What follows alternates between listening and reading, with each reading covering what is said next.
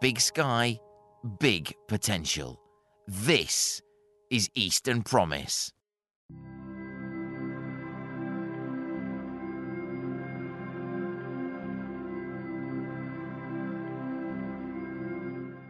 The East of England has a long and noble tradition of nurturing and developing writing talent, whether in poetry, prose, or on the stage and screen.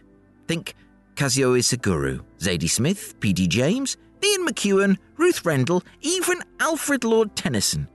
All products of our first class creative hothouse. My guest this week, Dr. Garrick Fincham, has published his debut science fiction novel, Interchange. The book is set amidst the debris of a failed Mars colony and chronicles the desperation of its few remaining inhabitants.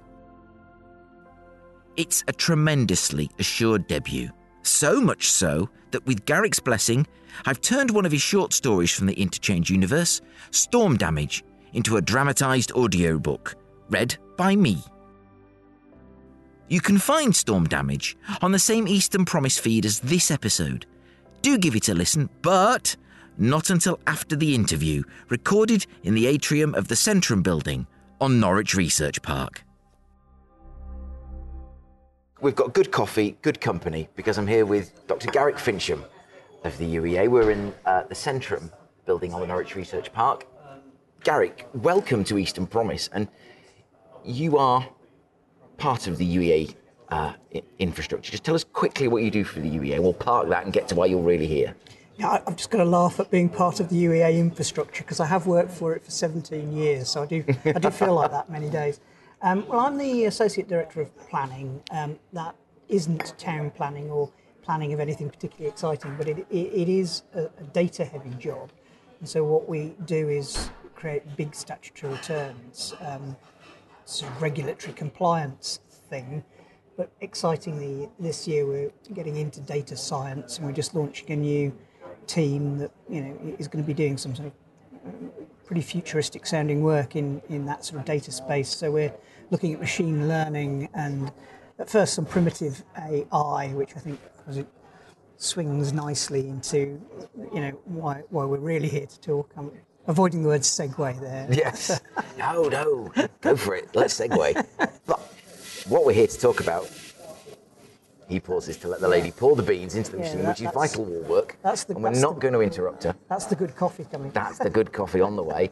Um, you're really here to talk about is your novel. You are, Yes. you, well, when I looked you up on Kindle, you were not, you know, I, I noticed there were a number of titles, most of which relating to uh, archaeology, Yeah. um, which which is your is what your doctorate's in. That's right, yeah. Yep. mhm. Tell us. I, I'm, I'm always loath to give the title because in case the interviewee says, um, no, but it's interchange. It is indeed. It's it is- interchange. It is interchange. So effectively, um, I wanted to bind together my day job and my past in archaeology. So really, what that means is something to do with sort of data and AI in a nice sort of science fiction kind of way, and rubble. Um, and so um, the- the main setting of the novel is a future Mars where you know instead of everything being spangly and shiny and Elon Musk like, the colony has completely failed. Millions of people have died. I don't know, it still seems on the Musk level. well, could, could well be, couldn't it? Um, yes, maybe, maybe it's what the inside of Twitter feels like at the yes. moment. Um, but the um, allegedly, but the um, you know the main thrust of the novel is that you have a group of survivors that have clung on for over hundred years, scrabbling around, reusing stuff, um, living in the concrete ruins.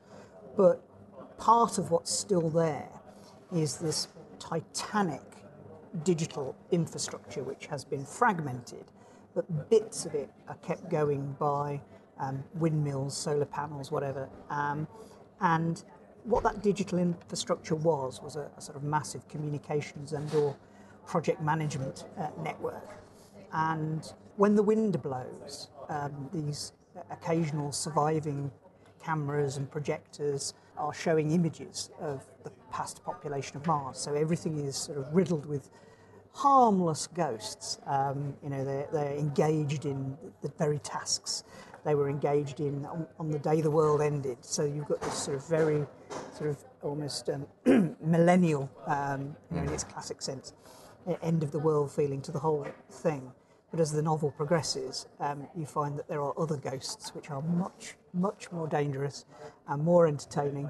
Um, and you know, as the whole thing moves to a, a, conclusion, you've got this interplay between AI, um, virtual reality, concrete, rubble, uh, and really desperation by the end. So that's sort of what the novel is, a, is about. Um, an attempt to do something a little bit different to the normal sort of red Marsy type colonisation of Mars. Um, and you know, through a few spills and thrills along the way. Mm. Would you classify it as hard sci-fi, hard? Yeah, yeah, it's sort of yeah hard dystopian science fiction, um, very definitely. And you know, everything that happens in the book is based in either an extension of existing technology or I think an, exist, an extension of existing social trends until the point that those social trends can't be continued. And so the whole novel takes place not at the point of collapse, so it's not a sort of post-apocalypse uh, sort of zombie survival. um, it's a hundred years afterwards, and I thought that yeah. would be quite interesting because you know in, in archaeology, really, what you you know one of the f- most fascinating periods in say you know Roman Britain is, is the years immediately post because you know what, what's going on, how are people surviving in the in the rubble? So if you like, this is a sort of you know early Anglo-Saxons on Mars. You know how do these people survive? They're called squatters. Um, you know squatter occupation traditionally in archaeology. You know the people immediately post or you know a couple of hundred years post a, a, some terrible calamity. Um, when they're making do and society is beginning to rebuild in another form. So that's what you've caught here in the novel is that, that moment where the disaster is behind them. Um, there's a form of stability. Everybody's really fed up, um, and, and, it, and it's time to rebuild. And I think one of the key things about the book is that the, the main character, Jude, is um, she's trying to drag her people, her tribe, into a, a different future, a different path. But because they're surrounded by these vast, all encompassing, amazingly impressive ruins and these fragments of a technology they can never match, everybody is psychologically overshadowed by this sort of overmighty past. Mm-hmm. And so the predominant feeling of sort of ennui and depression that many of them feel is because they look out the window and they see, you know, these awesome shells of what was once, you know, thriving civilization and then nothing they can ever do and nothing they can ever achieve in their lifetimes, nothing they will ever see, will be anywhere near um, what they can see reflected in these r- ruins. And so, how do you overcome that? How do you how do you shift to a different path and say, actually, you know, no, okay, this isn't going to be a civilization at its peak, but we're going on to a new path, a new start, and, and actually that's valuable in itself. So there's a sort of whole sort of identity shift going on, um, which actually I think is quite, you know, one can draw analogies, um, you know, if you're inventive enough, between a novel, any novel, and almost any um, sort of trend or subject. But there are sort of, you know, post fossil fuel economy parallels. Um, you know, are we in a post growth society? Um, I was listening to the radio this morning about you know the things that will probably have to go. You know, fast fashion. Uh, you know, you, you can't see me because you're, you're, on the radio, but you'll know I'm already. I've already made the shift away from fast, fa- fast fashion. No, never, never, never a devotee of trendsetter. I think rather than well, possibly you know. in possibly in the new world where we're all um, sort of living in second-hand clothes for uh, you know re-loved, pre-loved clothes um, oh, forever. Um, um, I, you know, i am wearing my, my, my best tweed uh, blazer this morning, and I'm describing this for the listener. And you know, it's the kind of thing where my mother would say, "That's a nice jacket. Where did you get it?" And, if I said, um, "Oh, uh, Oxfam," her face would fall faster than a Liz Truss mini budget. Um, uh, like, "Oh, Michael." Uh, but, but you look um, very snappy in it, if I may well, say so. Well, thank you, sir. For, for, thank the, you. For the, for no, the audience. No, uh, no consideration has changed hands. um, what fascinates me is uh, several things actually fascinate me. Is first of all, it's the idea of something benign, like a project management tool, essentially benign, essentially useful, that's kind of morphed and um, uh, taken on a significance far, far away from its initial p- purpose and uh, conception, and has ended up having a whole wider life, uh, for good or ill. And, and the other thing I think is really interesting about what you've said is were the parallels with archaeology always in your mind from the start, or was that something that kind of you, you stopped and went, oh, I suddenly realised that I'm bringing in this whole wealth of my you know experience into this, or was that something you consciously planned? Um, it was always there. I, you know, I suppose I. You draw on yourself, and people say, don't they? Write about what you know, and I think that's a, a, a phrase that's often misunderstood, um, because then people say, well, how could you write Lord of the Rings, or how could you write Dune? But you draw on your own experience for these fantastical settings. And what I wanted to do was have something really rooted in what I know um, so that it could be as realistic and credible as possible. And an absolute passion of mine is world building. So I have read many books that, frankly, are spoilt by um, some pretty fundamental errors um, in, in, you know, either geography or the way the world works. It just, it, it, you know, the lack of credibility suddenly pushes you out of the story. Um, and, you know, uh, sometimes that can be sometimes that can be fun. Sometimes you just laugh at it. So you know, there's there's a, there's a moment in you know the original Indiana Jones film where he digs into you know the first Egyptian temple, and there is no Egyptian temple that ever is that pristine after the thousands of years it's sort of sat there, and so it's it's unrealistic. But you know that's Indiana Jones, and that, you know that, that that's that's its forte. But in something like a hard science fiction novel, you have to be, you know, as bang on as you can.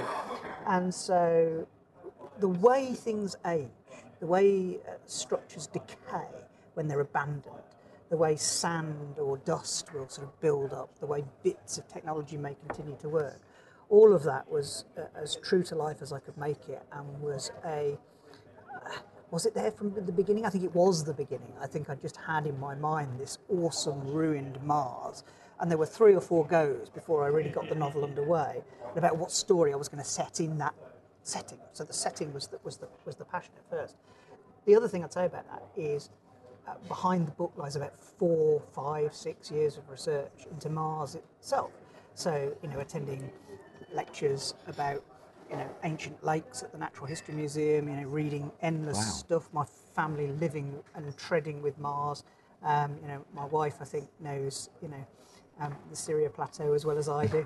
and it, and it, it you know, it, it, there was every piece of geographical detail within the book is as accurate as I could make it. There's even a fantastic tool, uh, free to use from NASA, where what they've done is taken elevation maps of Mars to help you plot, or you know, to plot rover journeys. Essentially, that's what they're using it for. They're using it to predict where the best places for a manned landing might be. But this is available to the public.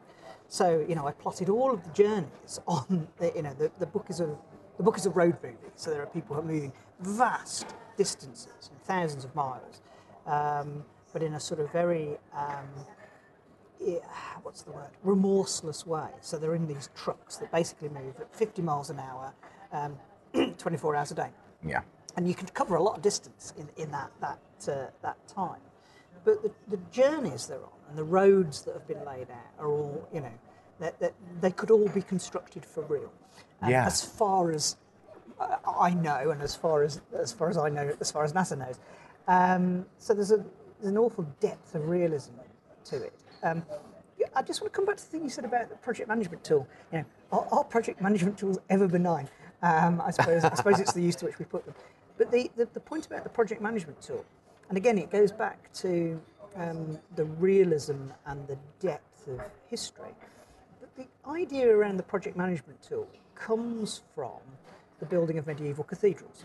So the building of medieval cathedrals takes generations, and I became, or took generations, and I became quite fascinated about the way in which you would extend a project over multiple lifetimes in the modern world and using digital technology um, to sort of communicate and edit out time lags in conversations between, say, Earth, Mars, Jupiter. But also, you could effectively edit out um, generational time lags. So, if, effectively what the project management system is is a place where an individual, a professional individual that's needed for the project team, can be uploaded. Um, they are there as a simulation. Um, you can only be uploaded once. That's kind of one of the rules of the software, so that you don't get committees staffed with different versions of the entirely same person. Um, we can all imagine how fun that would be. I can imagine. That's a shame. I think Yeah. Rishi Sunak would have uh, would have been calling uh, had that been uh, So- a possibility. so- so- Boris Johnson certainly Boris would. Johnson certainly. But my word, what a committee that would have been. Um, so you, um, but you, you, come up with effectively an eternal project management team to give consistency over the length of a multi-generational project. And the project that's underway in this scenario is an interstellar vessel. So again, a lot of science fiction takes um, things like faster than light travel. Um, you know, okay, great idea, really good narrative plot device, but I set out thinking, well, actually, if you're not going to do it that way, if you are going to try and reach across the stars in a sublight way, the project to build that vessel would be much more like the scale of building a medieval cathedral um, or a medieval castle, sort of multi generational uh, effort, um, than it would be, say, I don't know, you know, building the Starship Enterprise. So, you know, you begin to get a sense of the depth of history, but then also the scale of industrial effort, and that those two parameters begin to sort of ground the world in a real situation, which makes the whole thing hang together in a, in a for me anyway, a, a, a satisfyingly grim, um, narratively Satisfyingly interesting- grim. narratively interesting way. Let's talk about the craft. The craft of being a writer, because you've uh, you, you've made me feel quite inadequate now with the depth of the research you've put in. Is there an extent to which this is what I wanted to ask? This is there an extent to which the book has been basically fighting to get out of your head and onto Oh. uh, into a, a, a, a form that others can share? Hell's bells, yeah. Um, I mean, multiple different versions. Days when you just think, I, I, I hate this. I hate it. It's like a sort of thing on your shoulder that you just, you know, it's a compulsion. And I think, um, you know, when I think about, you know, a quite choppy personal life, sort of family ill health, young daughters, two twins, um, you know, various different things occurring all in the backdrop of this this book, which you know, under any normal circumstances, a rational individual would probably have put aside for a couple of years. And you know, I, I kept at it, it on, on the sort of pretext that it was an escape, um, and and actually it just became this Herculean boulder to sort of push along. Um, so yeah, I mean, uh, you know, a real drive to, to get it out of my head, but The Martian monkey on your back. the Martian monkey on my back. But you know, in terms of the, the craft and the research and all of that sort of stuff, I mean, because of my background, because of the, the sort of academic work I did, um, and actually because of the, the sort of technological stuff I do in the workplace, you've got all this sort of fuel sitting there. You've got a lot of the depth of research. I mean, I've been interested in Mars since, oh, I don't know, I first read War of the Worlds, I think aged about nine. Um, so, you know, Mars is just one of those things that I think anybody remotely interested in space sort of looks up. The first thing you see is the moon, probably the second thing you think about is Mars because it's, you know, the closest analog we've got to a, a habitable world. Um, so those things were always there as sort of deep fuel. Um, but the actual craft of creating a, a world, I mean, that that built up in layers over time. It's something that sort of stews gently. You test things. You think, oh no, that doesn't quite work. And then what's strange um, is that there's a point where the thing takes on a life of its own. So, you know, there are a number of locations in the book.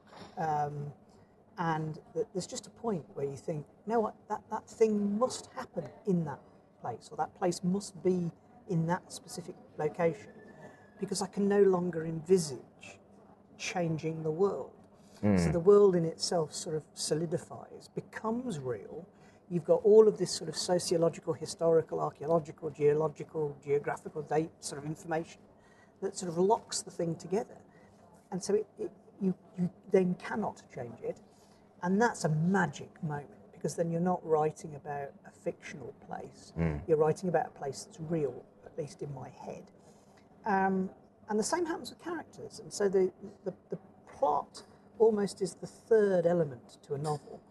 Um, but in my experience, world building, getting to know your characters and what are their sort of deep motivations, you know, those are the two things that gel. And then you set those in motion. And it is the interplay between those really thought through characters and a really thought through background that generates the plot. Um, and, and that's sort of the way I work. Other people doubtless work in different ways. Um, but it, it, the book almost writes itself at that point. But you've done the hard yards, getting to know those people, living with those people in Yeah. your head, um, driving with them in the car. You know, it's sort of, you know, it becomes quite an Oh. intense experience. Yes. And is, do you have sort of plans um, for, uh, I'm just interested to ask this, uh, plans for sort of follow ups? with And are you, do you find yourself toying with plots in the future when you've, you've got sort of plots before there to solidify, if that makes kind of sense? It's, it's like, um, uh, I'm trying to think of a historical allegory, sort of, you work, you're working out how to. Um, how to land the troops on D-Day as you're still loading them on back on the boats for Dunkirk, Yeah. kind of thing. Yeah, I mean, I, um, so I- I've written since the early 1990s in a serious way, um, inspired by a, a long, semi-disastrous walk across the Lake District in which I almost drowned in an upland bog. I was backpacking at the time, and I saved myself from drowning as my rucksack uh, waist strap snapped, shifted over the back of my head, and I fell face first into a, a moss bog. Um, and um, you know, I was on my own. So the only way I could think of of saving myself, I actually thought there was a moment where I thought, "This is it. They're going to find you with your feet sticking up in the air like a cartoon, stone cold dead in the middle of the Lake District." I rolled over onto my back, Yeah. um, which of course saved my life, but it did soak all of my camping equipment. Yeah. So there was a long and uncomfortable stretch in a peat-soaked tent, and I picked up a paperback in a local um, newsagent in a place called Chapel Stile. And how this had made its way into this sort of turning wire rack, I don't know. But it was Desolation Road by Ian McDonald, which is a book you'll, you'll not be surprised to learn was set on Mars. By the time I got home, I'd got a sort of nifty little short story uh, in my head, which turned out to be the first piece of work I ever sold. Um, I, I wrote it in 1992 and didn't sell it to, for almost two decades later. So it was, you know, uh, it was long in fruition. But there's a number of short stories, nine short stories, um, that explore different backgrounds in a loose historical framework in three broad periods. There's the sort of human, still a time of humans, it's called, which is the sort of era in which interchange is set, and there are some short stories there that are in the, the same world. These various different settings, not necessarily in the same world. I mean, I, I've arranged them chronologically as though they're as though they are historical, and that those nine short stories sort of um, are, are coming out in a book called Price of Starlight, probably in the Easter. Um, and that gives a good framework for future uh, novels and future sort of thinking around plots and stuff. Um, but I am halfway through writing a book which has been uh, quite challenging. Uh, its working title is The Haradath Assignment. It's going to be the first of a series of 10. Uh, it's really a commentary on advanced industrial capitalism and how it can go horribly wrong when competition is completely unfettered. Um, and the reason I found it challenging was because I had to invent an entirely new setting. So what I wanted to do was take a holiday from Mars, distance myself from that world, and then face all of the sort of um, anxiety-inducing challenges of inventing an entirely new space with entirely new characters. Um, so why one does that, I don't know. I suspect it's a bit like you know um, maybe I shouldn't comment on, upon childbirth, but I, you know, I know from, I know, I know from uh, my wife, you know, the the second one, you know, you know, we, we were lucky we had two in the same go, we had twins, but you forget how agonising it all is, and then you go in for your second. Well, You know, it's a bit like that with novels. I suspect. You know, you forget how absolutely miserable it is. But I've got through that. I've got through that. Um, I've got through that stage, and I'm sort of halfway through writing the first draft. So yeah, there's plenty of um, plenty of stuff that's on on the boil, um, and some of it is uh, some of it's well advanced. You know, some is sort of tucked away for f- future sort of thinking. And there's a there's a there's a whole novel waiting really around AI uh, automated decision making. And if I can just digress for a moment, Digress um, away. Um, this this is really interesting territory because if you think about classic AI and classic science fiction, you know, you, you, basically it's always you know better than us. The robots are going to take over the world, sort of thing. And that I don't think is the threat of AI at all. I think the threat of AI, AI will just be dumb programming. And what it does is it reaches a statistically likely answer on the basis of being able to run millions of scenarios. Mm-hmm. There's no intelligence there at all. But what's the effect then? And this is the interesting bit. What's the effect on human agency?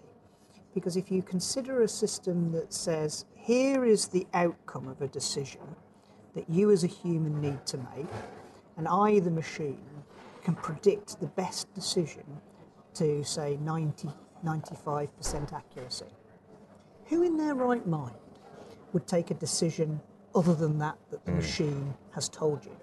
So this mute, unintelligent, vast scale, you know, sort of data and programming will rob us of agency. You know, it's, it's, you're back almost to that medieval argument, and there you go again, pulling the history into it. But, but you know, the, the people of the past were not stupid, and they've been there in different forms in, in, in almost every human problem you can think of.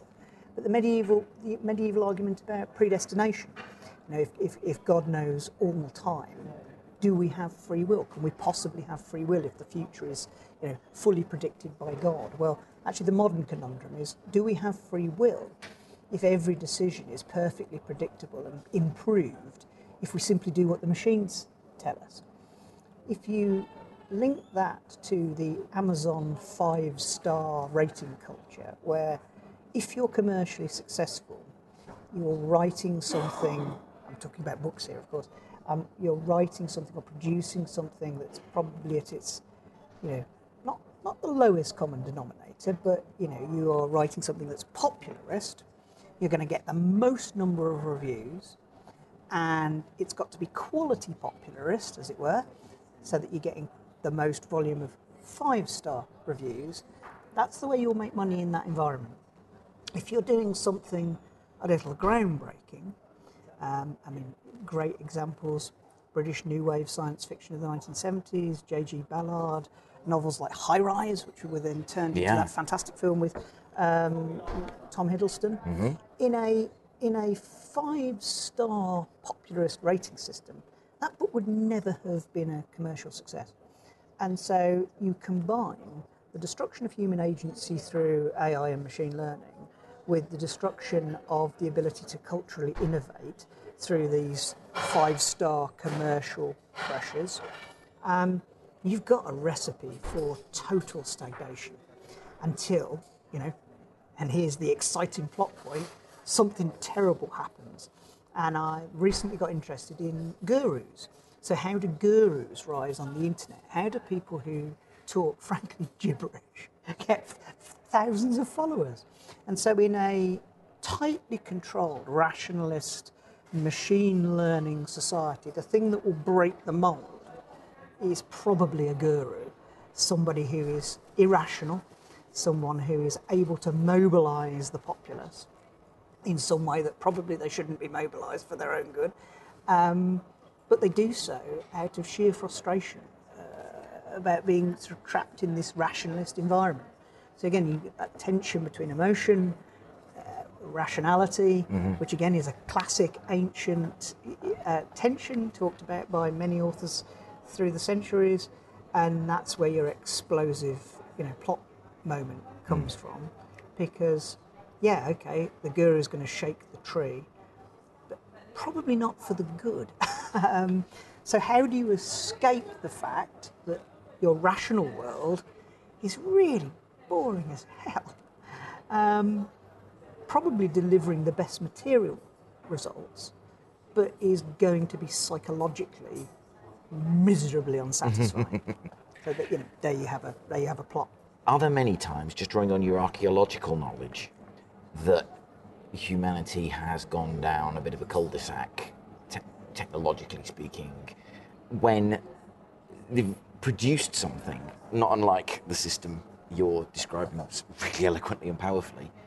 How, how has it has that happened and how has humanity sort of course corrected or have we course corrected? It's happened time and time and time again in big ways and small ways. So, you know, if you take the ancient world, which, you know, had been, uh, stable's the wrong word, but it had, it had existed in a cultural form. I'm talking about the European ancient world here, Greece and Rome and its predecessors. Um, economy is based largely on slave labour. And again, this is, this is how economics, background, history have an interplay with social structure, which gives you a credible background for a, for a, for a novel or, you know, you know, you, look back into the past and you see, well, how did one thing affect another? So an economy based on slave labour stifles innovation because labour, if you're fighting endless wars to expand the empire, is cheap and it's not worth the cost of innovating. As the empire slows down in, you know, sort of 400s AD rather, um, what you get is the beginnings of innovation. So you get some really interesting attempts to mechanize and automate crude, um, and then you know sort of factory production is kicking off in a way that we would recognise almost as uh, almost industrial, um, and that society collapses uh, because really it can't make the transition quick enough. Again, that could be an analog with decarbonisation, couldn't it? Mm-hmm. So, you know, we've got a limited amount of time. We keep being told that. Um, you know, there are perils in not actually getting on and doing it. And um, I think, just, to, sorry to hmm. interrupt, mm. but uh, that actually speaks to your earlier point about the gurus, in that there's a lot of uh, mileage, unfortunately, to be had for those people who are willing to say, stand up and say publicly what a lot of people, particularly in the older generation, not to generalise, but here we go, I'm generalising anyway, um, uh, who basically don't want to hear that story, mm. Mm. who don't want, to, who out of guilt, out of fear, they want to be told it's okay, do what you like. Mm. You can continue to drive your big diesel car. You can continue to do X. You can continue to do Y. You know, this is all rubbish. We're fine. Those people, you know, I'm thinking of like Andrew Tate is a good yeah. example, who was rightly put in his box by Greta, Greta Thunberg, um, in hilarious nine-word fashion. But it really speaks to that point, doesn't it? That mm. um, those gurus emerge because they're telling people something they want to hear and don't want to do. Yeah, this is exactly it. And, um, you know, if you think about the current situation, um, well, backtrack a moment. I, I, do have faith in humanity. I mean, good, I hope, I hope that, I hope that comes through in, in the work. I have faith in our endless adaptability. Now, that's not a get out of jail free card for the environment, but uh, and the damage we're doing. It's more from but the community chest part. More, more from the community chest part. Um, but um, what you see when you reach these sort of inflection moments in history is that there is a system that has run out of steam. It collapses dramatically, as it must do, uh, to sort of clear the way for something new, and then something new emerges. The choice is not about whether or not there's a collapse, and indeed, you know, talking about classic sci-fi, anybody familiar with Asimov's Foundation, you know, Hari Seldon's great words about saving the empire is, you know, you can't save the empire. What we can do is shorten the period of chaos when it mm. collapses. And that's what psychohistory is and the foundation are for. And, and that's, that's what we're dealing with. You can't head off the, in inverted commas, collapse of the way we live now. It's how painful do we make that transition? Um, and if you cling on to a dead model too long, you get into the Roman Empire, um, you know, rather than a gentle transition. Just, just in terms of looking for those transitions, though, and, and looking for um, the sorts of trajectories technology takes. Like, you know, nobody gets the chance to go to the historic dockyard at Portsmouth. Again, sorry, drawing on uh, drawing on history, but you know, history and science fiction. People often think they're strange bedfellows. You know, history and archaeology and classics, classics. That's you know a history of how stuff worked. That's the study of how stuff worked in the past. Science fiction, really good science fiction about how things might work in the future. You know, you are taking those old models and you're almost running different scenarios with them. So to my mind, you know, you've got past history, history, history, and you've got future history. And so those two things are intimately interlinked. Um, at, you know, points which I, I, just can't understand how you would write science fiction without a deep knowledge of history. But just going back to the um, Portsmouth Historic Dockyard, walk round in sequence the Mary Rose, HMS Victory, and HMS Warrior. And what you see is a sort of through deck cannoned warship, and they are all laid out in exactly the same way. Big open decks, rows of guns, and open deck so that the, the crew can sort of man those guns and swing them around and do what they've got to do. What you're seeing is an increase in scale, and then by the end, with so they're all you know the, the, the Mary Rose is tiny, the Warrior is huge, um, and that growth in size uh, right at the end is permitted by you know, industrial technology. So you've got an iron steam driven warship that's laid out on exactly the same pattern. And that pattern had been the same for hundreds of years. Just decades later, mm-hmm. that whole paradigm yeah. of warship construction has gone. And you're into something that looks more like a sort of World War II sort of battleship, you know, World War One, obviously yeah. dreadnoughts and, and all of that. But then that pattern of battleship, of warship, you know, stays the same until the next big innovation. You know, we don't have warships that look like that anymore because mm. you know it, it's more about air power and sort of submarine power. So your critical capital ships are aircraft carriers. So if you're just looking at the evolution of that military technology, yeah. you see two inflection points.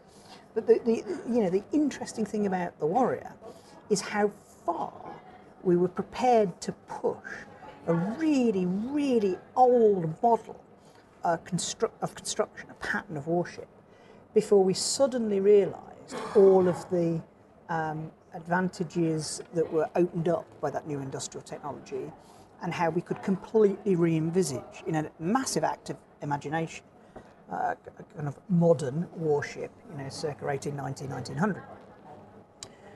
If you apply that to digital technology, you know, those of us who are, you know, in our 40s, 50s, you know, I remember the first time a VHS video recorder entered the house and how amazing it was to take a little clip of casualty with somebody going in and out of a. It's the first thing we ever recorded, uh, being put in and out of the back of an ambulance and being able to say, look, we can make him go in, we can reverse it and make him come out. Um, and endless fun just sitting there watching this little clip go zip, zip, zip, zip, zip as we played with the buttons. It was revolutionary. And we are still now in the exploitation phase of digital technology.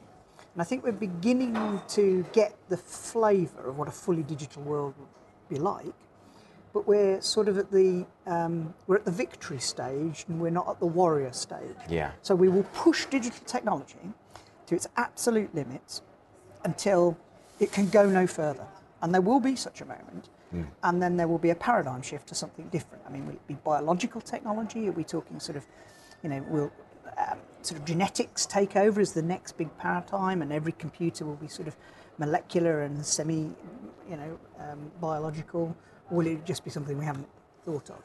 And so you have those inflection points in technology, in society, in history, and, and those are the points where really good, you know, um, broad canvas stories, where you've got civilizational changing events happen.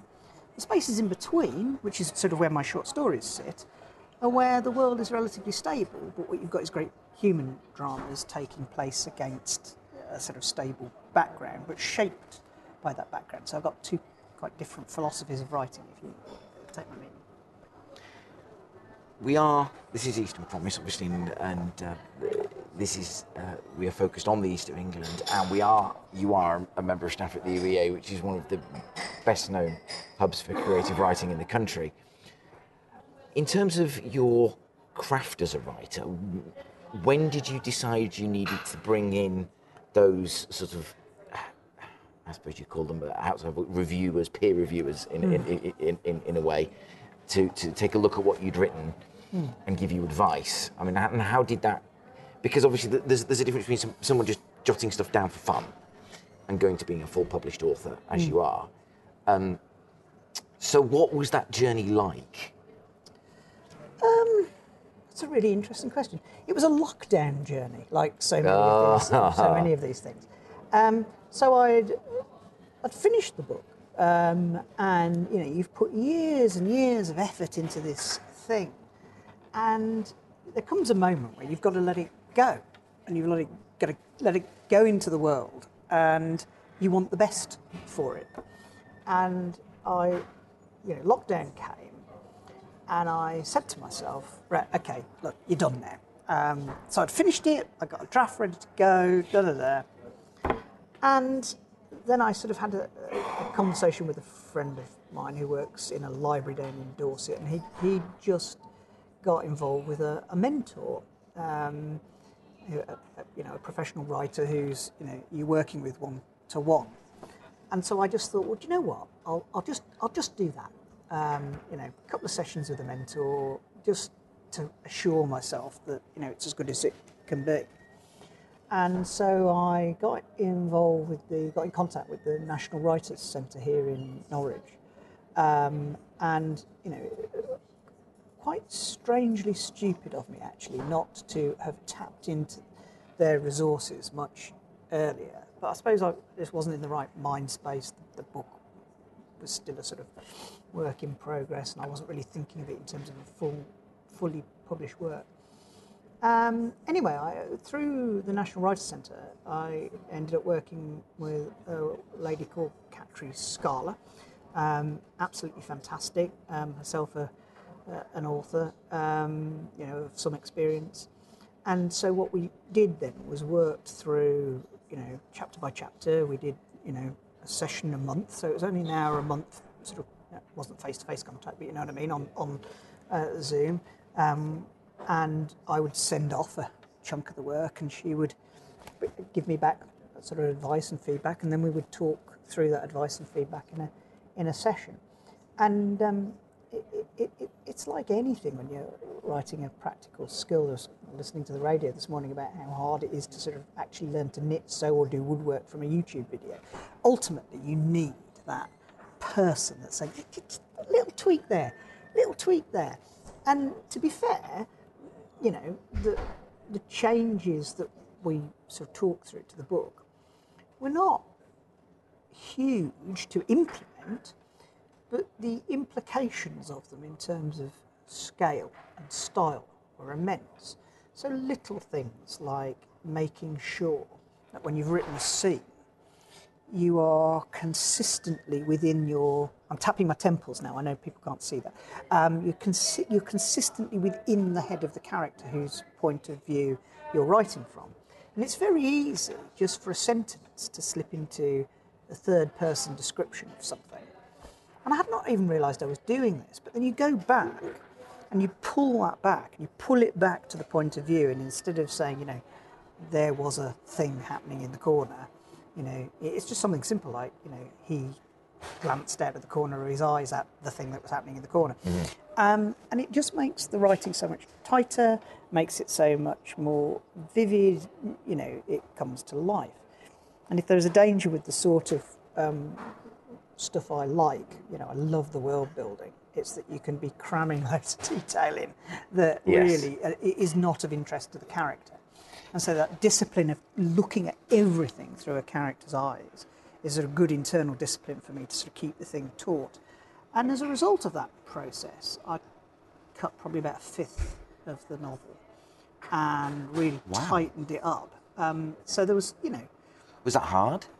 Um, surprisingly not. I, I, as soon as it had clicked, You go, sort went, oh. And what I could see was me writing for fun to expound on a bit of background that wasn't necessarily needed, which you then just cut and paste, dump somewhere else, and you think, well, you know what? In due course, I'll write a guide to Mars or something just to keep myself, you know, the rough, the rough guide to rough Mars, um, just to keep myself entertained.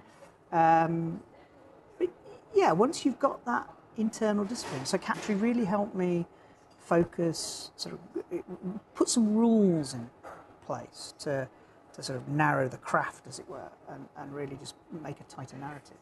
I think you, because I, I presume you're talking about something that I've experienced that you may have, I doubtless you've experienced too, is that you can say the character went to pick up the newspaper, and then you decide you wanted to name the newspaper, and then you decided you, you're then you're working out in your head how much the newspaper would cost. And in this fictional world, is it a fictional currency? Well, what's a fictional currency, and how many um, grotzits to the whatsits? And you know who's who's the editor, who's on the editorial board. Before long, you're thinking you've wasted all this time when all you wanted your character to do was pick up a mm. blinking newspaper.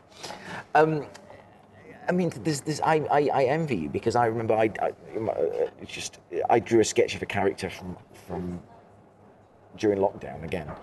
I drew and uh, a sketch of one of the minor characters from my own ideas and showed that to a friend after lockdown, obviously. And it was so difficult because was that how you? Because I, you get immediately on the defensive, think this can't be any good. Or did you have a much higher level of confidence in your work? I mean, uh, how is that? I'm just interested in that first kind of handing it over as if like don't be it's like being oh. like you know putting one of your children on the stage, Mrs. Worthington. people can't see the face you just pulled, which was one of sort of tremorously holding out, you know, a, a, kind of notional piece of work with your face screwed up in anxiety, and, and that's exactly what it's like. I mean, I, I just don't, I don't think you get beyond that. Uh, at any point with any given work, you are exposing it to the world for the first time. Now, the very first time you do it, you are shooting in the dark, and you don't really know what rules you're going to be judged by. It's like sitting in an exam. You, you, know, you don't know the paper, you don't know the you don't know the rules. So the idea actually that people can pick up a pen, write a wonderful novel, and do so without professional input. I mean, in, in no other profession, you know, you wouldn't expect a heart surgeon just to be brilliant at heart surgery out of nowhere. Uh, I could think of one profession where that is very much the case and its member of parliament. well, because there is very little training before you get the job, or very little mentoring. Perhaps you've got a sci-fi scenario there where you're not allowed into politics without intensive training, and would that be stultifying, or would it be, uh, you know, would it engender more quality and stability. There's, there's, there's to actually get the job, but mm. getting the job and then doing the job are two things. But we, we, we, go, we go off on tangents here, uh, and I love a tangent. Um, but um, what are your influences here in the region? I wanted to ask because I know that going, I go places like Ickworth House mm. in Bury, near Bury St Edmunds is a, has been a very rich seam of inspiration for me.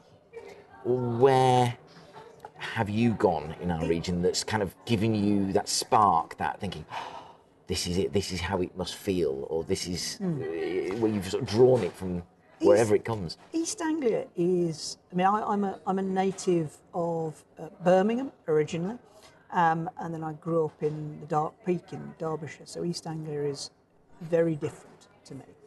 Uh, to what I'm used to, and, but my PhD was uh, on the landscapes of Roman Fenland. So I, I got very sort of intrigued by flatness um, and marshiness and that sort of liminal in between worlds where you don't really know, you know, in a pre industrial, pre-defined landscape you know, out in the fens, you don't really know where wetness ends and dry land begins. And so, not so much on Mars, but in the novel that I'm writing now, um, the Haradath assignment, um, I find myself writing about cold, chilly, icy marshland. And I go out quite regularly to places like Brancaster and, you know, or, you know, Stiffkey. And just that sense of landscape and how that landscape works. So, you know, the coast here is just amazing, particularly in bad weather. And I think that's one of the great shames about the coast. You know, people do tend to sort of say, well, that's a place for when it's sunny. My word, you know, there are things going on in that landscape and the way that landscape works and just oozes into your pores, actually, and, and your shoes. Um, when you're out there, that is just, you know, you spice it up. I mean, the, the, the I was writing something last night actually about the ecology of this moon, um, which is sort of wet and marshy and cold, which had once been a verdant tropical paradise and so is um, saturated with hydrocarbons. This, this stuff just bubbles out. So the, the plant life, as it retreats to a sort of cold, marshy environment, is really living off this sort of fossil fuel legacy. And so pretty much anything on this planet burns like a plastic carrier bag soaked in petrol full of firelighters. Yeah. Um, so, you know, you, you, you spice it up in that sort of way. Um, but the essential feel of a character sort of sludging their way through this, you know, the way you describe that, the way the character feels, write about what you know. So, you know, if you want your character to do that, you get out there on a wet day and you sludge around sort of Cley Marshes or something like that. And, you, you know, you, you come home buzzing with sci-fi inspiration. People might find that odd. Um, but you've got places, you've got just fantastic places like Orford Ness. Um, Oh, you know, now you're talking. you know, that's Mars. So I've got plenty Yes, of photographs of Orford Ness. You know, barren, rocky, rubble Have you done the everywhere. tour? I've done the tour. Um, absolutely. don't step there, don't step over there. Don't step over. That's right. Don't, well, And that- that sort kind of- curious pretense that you know you might endanger nesting birds. it's like, well, yeah, or blow my foot off, Yes. or wander we're, into we're more concerned about the birds. I mean, yeah, um, uh, you're right. And you, you go into the pagodas Hmm. and see these remnants of what was at the time Hmm. high technology, just l- rusting away. There is there is Mars. And know. there is Mars. The the, in, the inspiration for you know large parts of the capital city in the novel, um, which is of course you know sand-choked rubble, um, a place called Big Junction, is Orford Ness. Um, but it's also i you know the, the, it, there's always inspiration. I mean, there's there's always something to look at if you open your eyes. And I think, you know, I have been asked, you know, what's the most important thing about, you know, being, where does your inspiration come from? Well, it comes from the mundane. It comes from Anglia Square. I mean, you, you go and look at Anglia Square. Don't just walk past it going, that's a horrible carbuncle. I can't wait till they knock it down.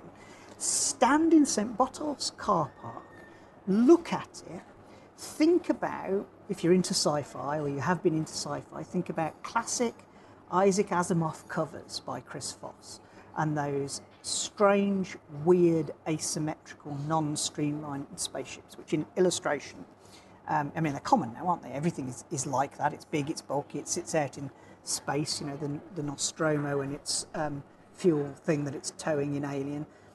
Absolutely commonplace. Ships that cannot land. Well, Chris Foss was the, the innovator.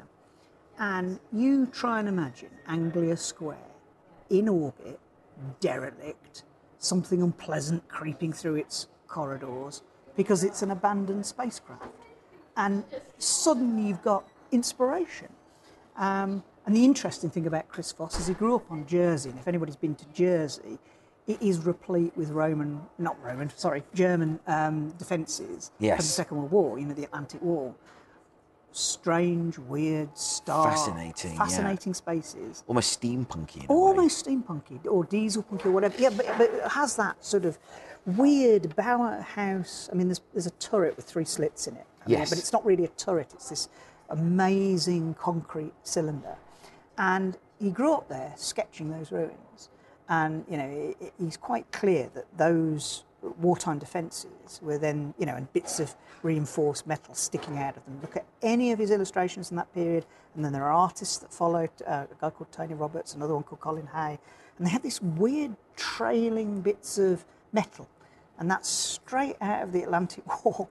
And so those kind of inspirations, you know, are scattered all over East Anglia. Um, you know, it, it took me a while to realise that during the Cold War, East Anglia was the absolute, um, you know, it was it, it, it was the battlefront. Yes. Um, because you have got all of the nuclear installations here for launching our early missiles. You've got um, there's a there's a particular site near Thetford, which was one of the two most secure sites in the country, open on open history days. It's now a light industrial estate, but it was where the cores for the Blue Danube bombs, which were the first airdrop bombs that we developed, um, was, were taken out of the bombs and stored separately in what they call hutches. So there are rows and rows of these things that look like little public toilets. Um, but then it's surrounded by this bomb assembly infrastructure and concrete this and concrete that and blast shelters. And so you've got that dystopian, weird, fenced off zone out of sight and out of mind of people living normal lives. You've got the air base, the air museum near the um, airport here. Yeah. This terrible Armageddon that was being prepared right next door to normal life. So you've always got in East Anglia that curious, there's always juxtaposition in East Anglia. There's wet versus dry, there's kind of abandoned and rotting versus what's in you know plain sight. There's Armageddon versus I mean, yeah, daily life. you- you- you- Amazing. Pillboxes everywhere. Pillboxes I mean, everywhere. Um, I remember walking down the canal with uh, Jack Weaver of the Greater Thetford Partnership in, in Thetford, a place you mentioned that is actually replete with history of, of many, many uh, centuries. And we walked, walked past these in, and he said, pointed out a pillbox on the side of the canal. He said, took me ages to spot that, and we sort of stood, stood and looked at it, and he said, then he said, which was kind of the point, I suppose. and so there's there's so much inspiration. Orford Ness again, what a fantastic place for inspiration. Who inspires you? Whose writing inspires you? that that is that's a journey, um, and you know I'm currently uh, uh, involved in setting up a well, it, it's up.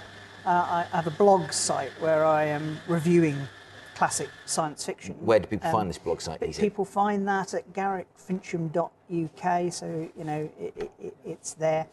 Um, and what I'm doing is I'm working through classic sci-fi that has meant a lot to me in the past. And the, the website, or the, the part of the website that's the blog, is called Is It Canon? And what I'm trying to get at is, you know, there's there are books that you pick up in the moment, and they're really good, and you really love them, and there's something about them that chimes with your state of mind or the time or whatever, and you come back to them ten years later, and they're rubbish, and you really, really regret reopening them. Um, and there are others that you go back to every couple of years and just reread them because they are fabulous.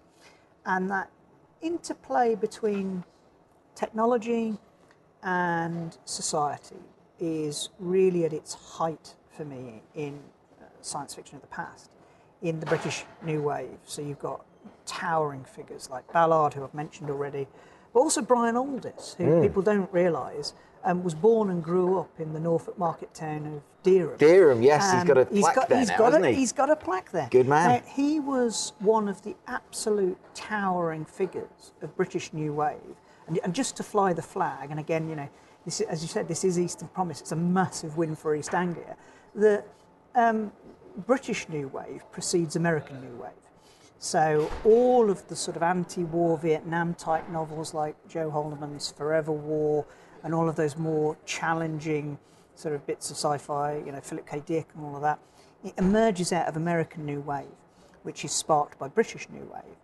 Um, and what New Wave is, is the putting aside of science fiction tropes that evolved in the sort of pulp magazine world of the United States in the sort of 50s and you know early 60s. Um, and you get this gear shift to a more psychologically serious, painful, dark uh, type science fiction. And Aldiss is an absolute master of this. And if you want a really weird book, pick up Hot House, where he's actually telling the story. And this, this, this was one of the inspirations when I mentioned my book of short stories earlier, and I talked about the, well, I mentioned the post-human epoch. You know, evolution isn't stopping. We might like to think it is, but it, it never does. And so, what Aldiss is doing in Hothouse is taking a world which is globally superheated, plants have sort of taken over, and mankind has been reduced to this sort of small, monkey like uh, species with vestiges of intelligence. And yet, he manages to tell a story about one of these troops of monkeys um, absolutely incredible piece of work and really atmospheric. Um, I mean, re- you know, when talking about disaster and inflection points and you know the, the climate crisis, you know, we should be reaching for some of this stuff. I mean, again, Ballard's Drowned World, which is prescient. It tells the, the story of one of the last inhabitants of um, London after the water level has risen. Everything's underwater. You sort of travel through this sort of swarming jungle that's overtaking the city by boat. And the character finds himself slowly merging into that sort of beat, beat, beat of the jungle. So he's taking elements of Conrad's Heart of Darkness, he's taking sort of environmental concerns of the time and weaving this strange, powerful, progressively dehumanizing narrative about how, you know, we come from nature and we'll return to nature. Yeah. Whether we like it or not, you know, nature's coming for us. So you've got these, you know, so that, that new wave period, you know, those are the those are the real modern motivators for me. But as a child, you know, going back to Asimov, you know, okay, most of the characters look like they should be wearing gabardine macs and you know, you know, smoking pipes. That's how they, they come across. They come across as 1950s architect type of Americans. But the structures of society and the breadth of Asimov's imagination and his world building is unparalleled. I mean, perhaps from Dune, you know, that, that, that, that remains an absolute classic. Less easy to reread. So, you know, that's one of the ones where I do dip into it, particularly the, the core trilogy.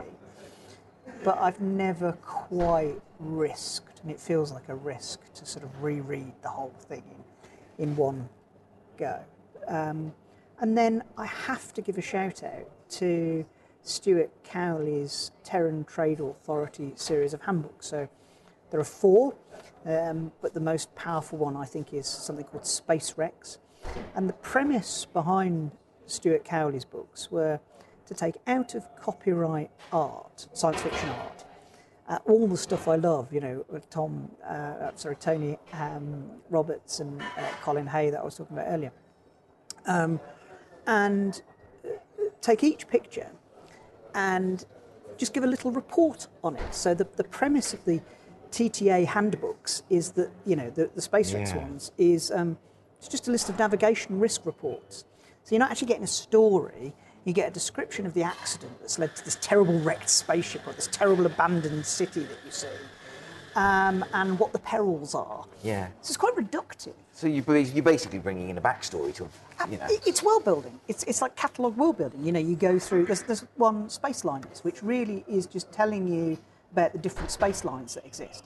But what's beautiful about it, and what's beautiful about them, about all of the TTA books, is he has an acute sense of history.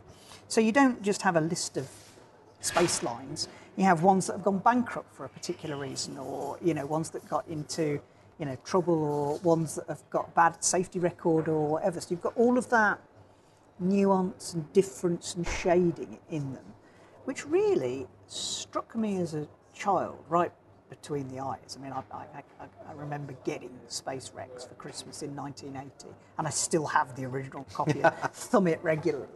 But when you go back to them as an adult, they've got a sophistication to them that probably wasn't necessary, but was clearly right in Stewart Cowley's mind. Yeah. Interchange is published digitally. Yep. and bef- and we'll, we'll talk about how people can find it in a minute. But does that the, the, the sort of there, there I know people people will there there are people who who do love the printed word, the spine on the shelf. Does does is that something you want to see in the future? Bearing it, you know, should when interchange is is, is, a, is a huge success, which it is and undoubtedly will be. Uh, and is is that hard for it to exist only in a, in a, a digital medium? Or is it something you think it's out there, it's in the world, and it's it's living and breathing in? You know, I I, I buy a lot of audio production manuals. You know, mm, some might say you need to actually read them, um, and but only in digital form. And it's it's still much easier, I find, to pick up the written word in a in, in, in a physical form than it is to sort of flick through your tablet or your, your smartphone.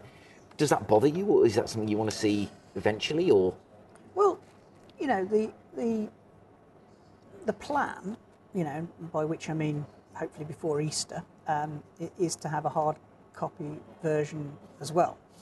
And you know, it, it's you know, published through Kindle, as you said, Um, but one of the joys and dangers of the world in which we live is the speed of innovation and the sort of flexibility that that allows. So you can upload a manuscript, you know, you need the full wraparound cover, you need you know all of the, the sort of you know, gutter settings. So you start to think about that sort of layout of a, of a, of a physical book. You upload that manuscript and it's there available to be printed on demand. And so you order that book and it arrives physically printed somewhere by mm. Amazon. And that is a wonderful thing, but it's also a miserable thing because you, know, you are dismantling slowly but surely the big publishing houses. And this, this, this is a really critical point actually because there is something beautiful about the physical, yeah. Um, but the, the in, to my view, the successful response of the publishing industry has been to produce ever more glorious um, special editions. So I have bookshelves groaning with things like the Morte d'Arthur or H.P. Lovecraft or even Dune, just in these nice, uh, you know, mm. hitchhikers. All my favourites just you know, there in these gorgeous books um, which I will often just take down, open, smell, uh, not quite lick, um, but, but just physically experience. Read a bit, find my favourite passage, mark my favourite passage. But I've got all of those books on Kindle as well. Um, and so I don't. There was a debate about the end of the printed word. I, I hope we're over that because I think digital publishing mm. is, a, is, a, is an extension to that. And there's just no doubt I mean, if you go to the works of, say, a um, great sci-fi artist from Sweden called Simon Stålenhag, you know, he's probably the new Chris Foss, and again, he was someone I didn't uh, mention, but I have, uh, uh, you know, I avidly collect his works. Um, you know, those are works of art with a narrative that strings the pictures together. Um, and you, why have that digitally? I mean, that, that, that, that's a beautiful physical object. In terms of my own work, um, you get so much more flexibility. You know, as a, as a there, there, are three types of authors, right? There, there's the there's the fully published, professional, gate kept, um, you know, agented, big publishing house author. And there's, there's something important we need to say about that in a moment. There is, uh, as far as I can tell, the equivalent of what used to be called vanity publishing, where you are effectively an indie published author, but you pay 500 to 1,000 pounds to have it put out through a minor press that has no marketing budget. Um, and, you know, I don't want to be disparaging to those presses at all, but I think there are a lot of organisations out there that probably aren't giving value for money. And then you have the true indie author. And I'm one of those, yep. right? Unashamedly. Mm-hmm. And I, that was a journey. But I did it only after I had had the book pass through the professional scrutiny of mentoring. Because otherwise it would have just felt like an easy cop out. But there are so many commercial barriers in the way to traditional publishing. And you know, one of them, and this is a sensitive subject, right? And I have to, I have to uh, be careful that I choose my words, right? Don't want to be uh, controversial. But there is a massive issue of diversity within science fiction, or that, you know, historically there has been, right? It, it's, it's white, middle-aged white men like me and writing, me. and, and you, yes, indeed, writing. And so the, the mainstream publishers, when they look to what they how they respond to the massive explosion of digitally available work, I think have made a decision to go for high profile authors that they can also sell on the diversity agenda. Mm-hmm. Now, that does not uh, critique the quality of the work that's coming out at all. I mean, you know, you, I, there's just been, it's, it's a golden age actually of science fiction. So you've got people like Ann Leckie writing Ancillary Justice, you've got Kameron Hurley writing the Bel Dame Apocrypha, you have got um, Arkady Martine writing, you know, um, a memory called Empire and the series that follows from that. Just fantastic stuff. But the, the professional um, publishing houses and the agent structure and the editorial structure is focusing on stuff that's brilliant but has a diversity edge. So you, you know you look at that. That's the way the world is. I think that's perfectly fair given the amount of stuff that's out there by white middle-aged men. Uh, but you think, well, did white middle-aged men who tend now to be underrepresented with those publishing houses at this point in time, where did they go? Did they stop writing? Well, no. They went on the internet, and then you discover quite a terrifyingly bizarre, mixed world, you know, like any other, where you have got the extremes of um, what I find personally uncomfortable American military science fiction, red in tooth claw and, you know, alleged prejudice. Um, They've basically watched Star- Starship Troopers and not quite understood it. Ex- said much more eloquently than I, I could indeed. Yes, the, the ones that have missed the point of Starship Troopers through to some really sophisticated stuff. And so I made the decision actually to be a fully fledged indie author, dive in with both feet. And then you have to face being a small business. Yeah. Um, and, and, and that's the place where I am. So I made the decision with a well prepped manuscript exactly a year ago. So I'm up at my parents' up in Cumbria reading um, a how to do it indie author book that I bought on Kindle um, over Christmas. I thought, you know what, I, I can do this. And there are, there are many skills that you have to learn. So you have to learn, you know, setting up a website. You have to learn how to create a subscriber list with newsletters and all the rest of it. You have to be able to source professional covers, which I've done from a fantastic guy um, called Teggy Maskin in Norway. Um, you have to be able to source editorial services you then have to be able to do the production and marketing.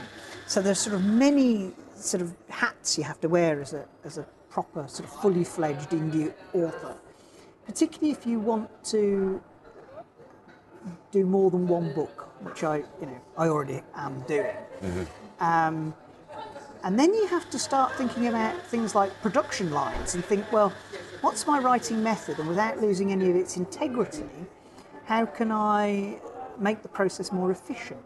And so you start getting into spreadsheets and project management tools and oh. all, all the rest of it to try and simplify it.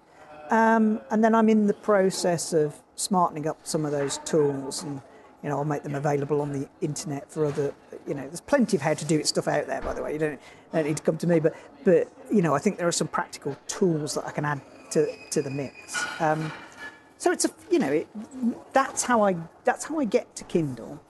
Um, Kindle, the big problem is you know, but it's also the, the the strength is the lack of gatekeeper.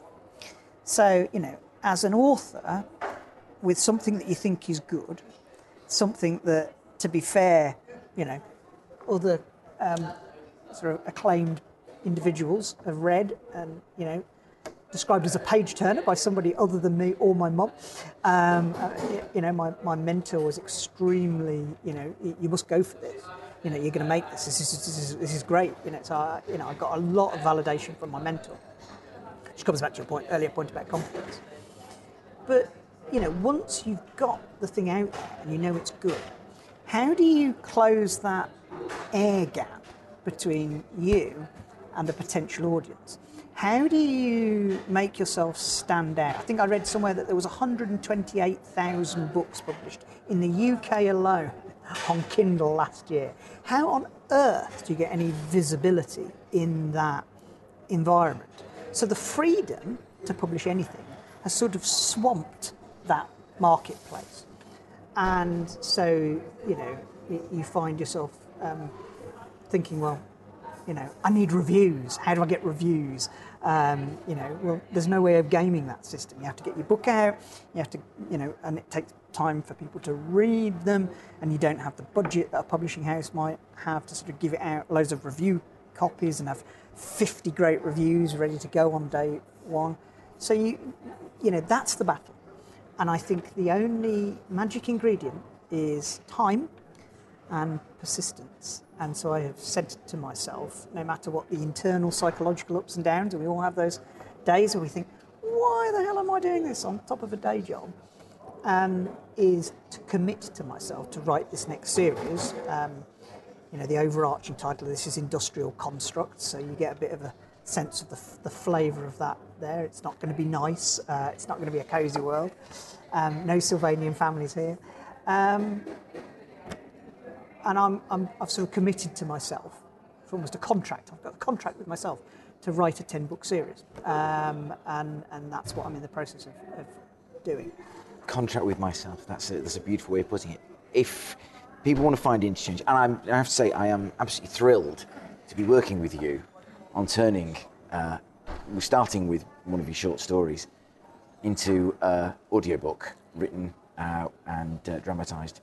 But if people want to find interchange, they can go to that well-known river-based um, e-commerce site that I'm, I'm afraid so. So having having sort of preached about the dangers of big tech and decision making, we're all victims of it. So yeah, Amazon, you know, Garrick Fincham, I'm there. Interchange, you'll find it uh, after some strange books about knitting, I think, in the states. Uh, Hey. I'm quite quite sure. and from one to the other. Those are Um, and that is that is a perfect place to go and find it. And please read it because it's a it's it's a fantastic piece of world building. It is so replete. You can feel the dust in your fingers as you as you read it. Um, just going to end with a, a bit of a quick fire fun, which I like to do. Uh, Tim Robinson and Tech East was very game for this, so hopefully you will be, will be too. Absolutely. We'll start easy one. Your guiltiest sci-fi pleasure, one that you kind of shudder to admit to, but you're going to for us. Oh God! Anything with a pulpy cover, um, you know, sort of 1950s utter terrible schlock. You know, they the- came from Dimension Well, Z. a- Anything with a letter in it, can dark continuum uh, X, you know, anything like that. Doesn't really matter what the title is. Um, you know, I'm I'm I'm there. You kind of yes, you sort of like Invasion of the Women from Venus. Yeah. you know, who couldn't read that? I mean, come on. you, you, you, uh, just just just take a- very very briefly. You you you I, your, your fascination with Mars, Mars very much with Jupiter, but no love for Venus. I think Mars was just where I sort of lighted first, and I think you've got. Well, it's a lot easier to be on Mars than it is lot- on Venus. Well, yeah, but, The you Russians know, as- managed it for ten minutes. as we as, you know as we get further into sort of exploration and the wonderful work that you know frankly you know NASA and you know the ESA is doing you know Venus. But the moon I think the moon is being overlooked a little bit. Uh, you know you've got Artemis by um, Andy Weir but you know there's, there's there's a lot of stuff to come Well, they actually read yesterday. They're, they're actually panicking now that the Chinese are get, basically going Yep, to yeah, yeah. nick the moon. yeah yeah nothing Um, like a but bit of let's- political let's- let's tension oh yes yes So, fun five sorry. Um, James T. Kirk or Captain Picard or Admiral Janeway, if you're of a mi- if you're of a mind. Oh, Picard, I think. um, only because of the ac- Sir Pat's only, duel. only because of the actor. I mean, for, for preference, I'd be sitting there watching classic SF. I think you know, plot, Uh-huh. classic Star Trek plots over over special effects any day. Mm-hmm. Um, your favourite American SF, Um, Isaac Asimov, without a doubt. and is there what's the? Oh, I, I, I don't want to go too far down the down the sci-fi rabbit hole. So, um, Millennium Falcon or the Starship Enterprise.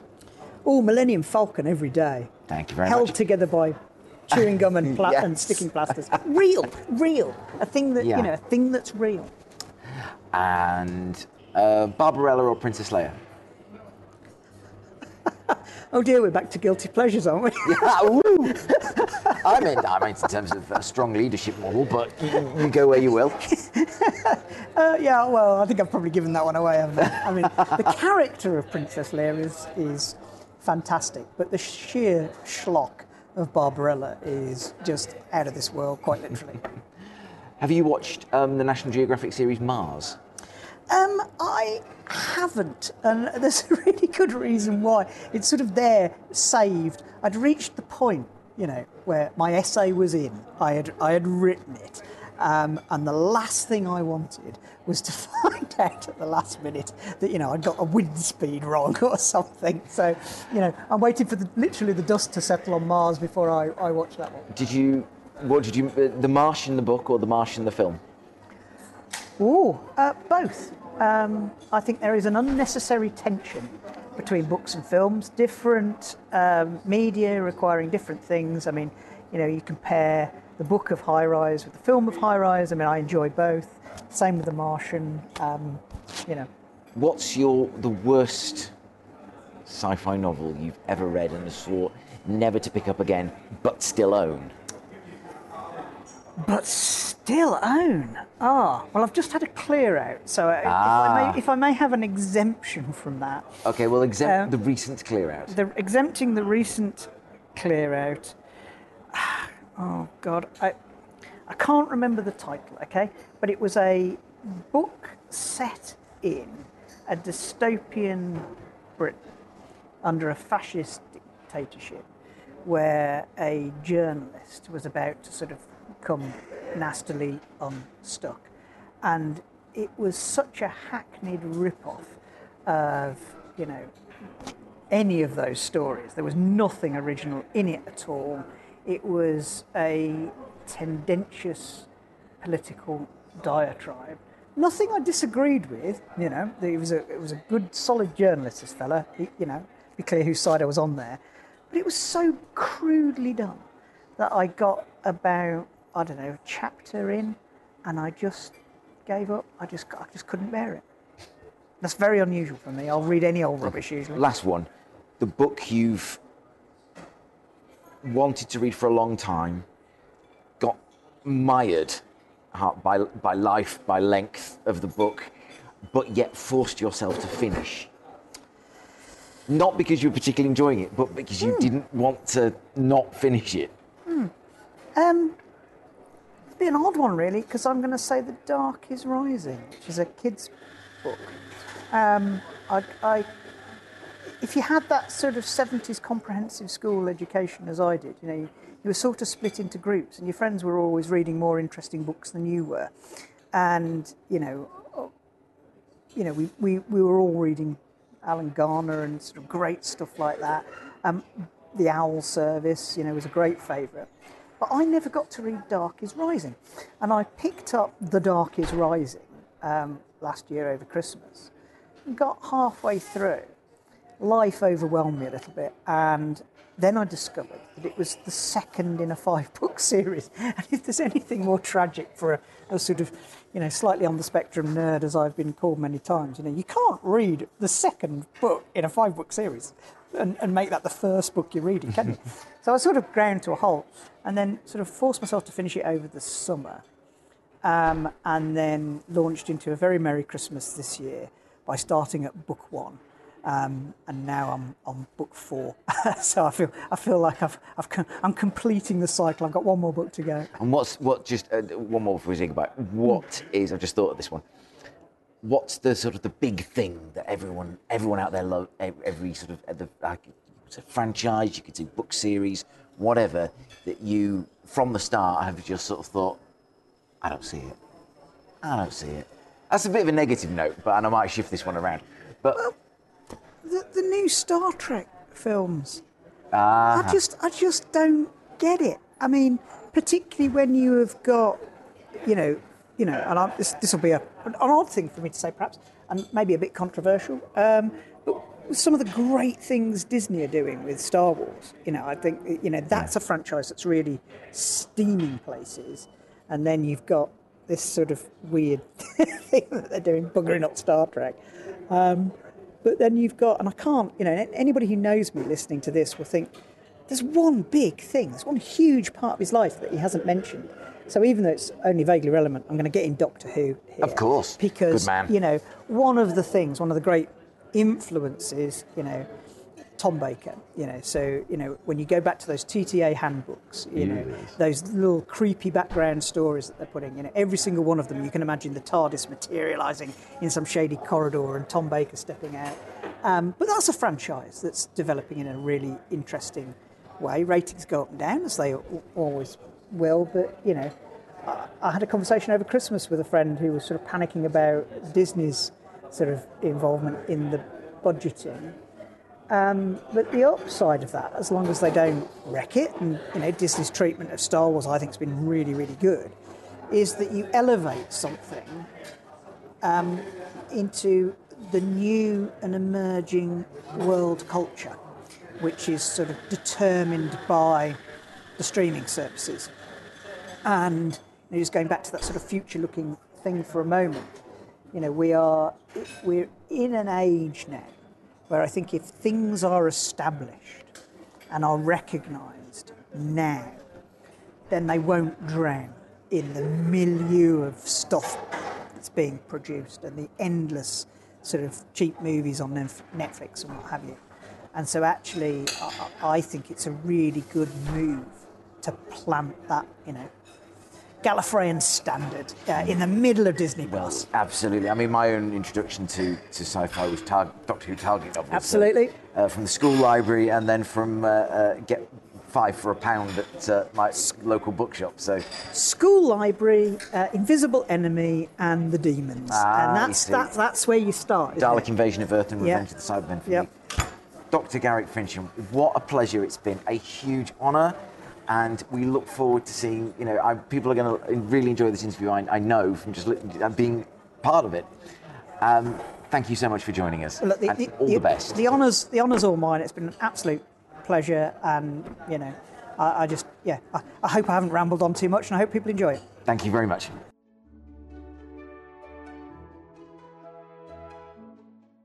My huge thanks to Garrick, and not just for the interview, but because you Yes, you can, for a limited time only, download and read Interchange by our very own Garrick Fincham for free. That's nothing, zip, niente, pupkis, zero.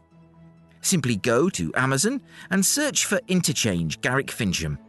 I guarantee you won't need to type more than Interchange GA and download a book that reviewers are calling dystopian world building at its best and a quietly excellent piece of sci fi. Now, please teleport your attention to the podcast feed and listen to Storm Damage. Written by Garrick Fincham and adapted and read by yours truly. Here's a quick taste to whet your appetite.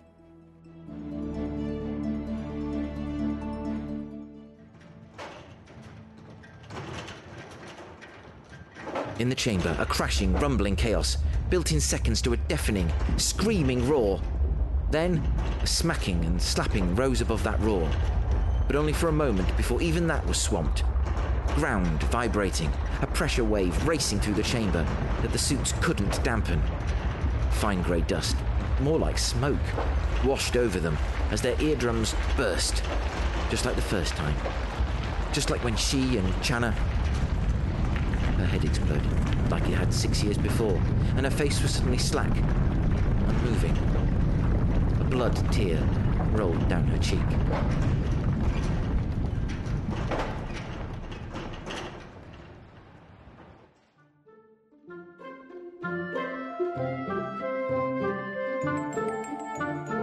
My thanks to Garrick Fincham for letting me play in the Interchange Sandbox.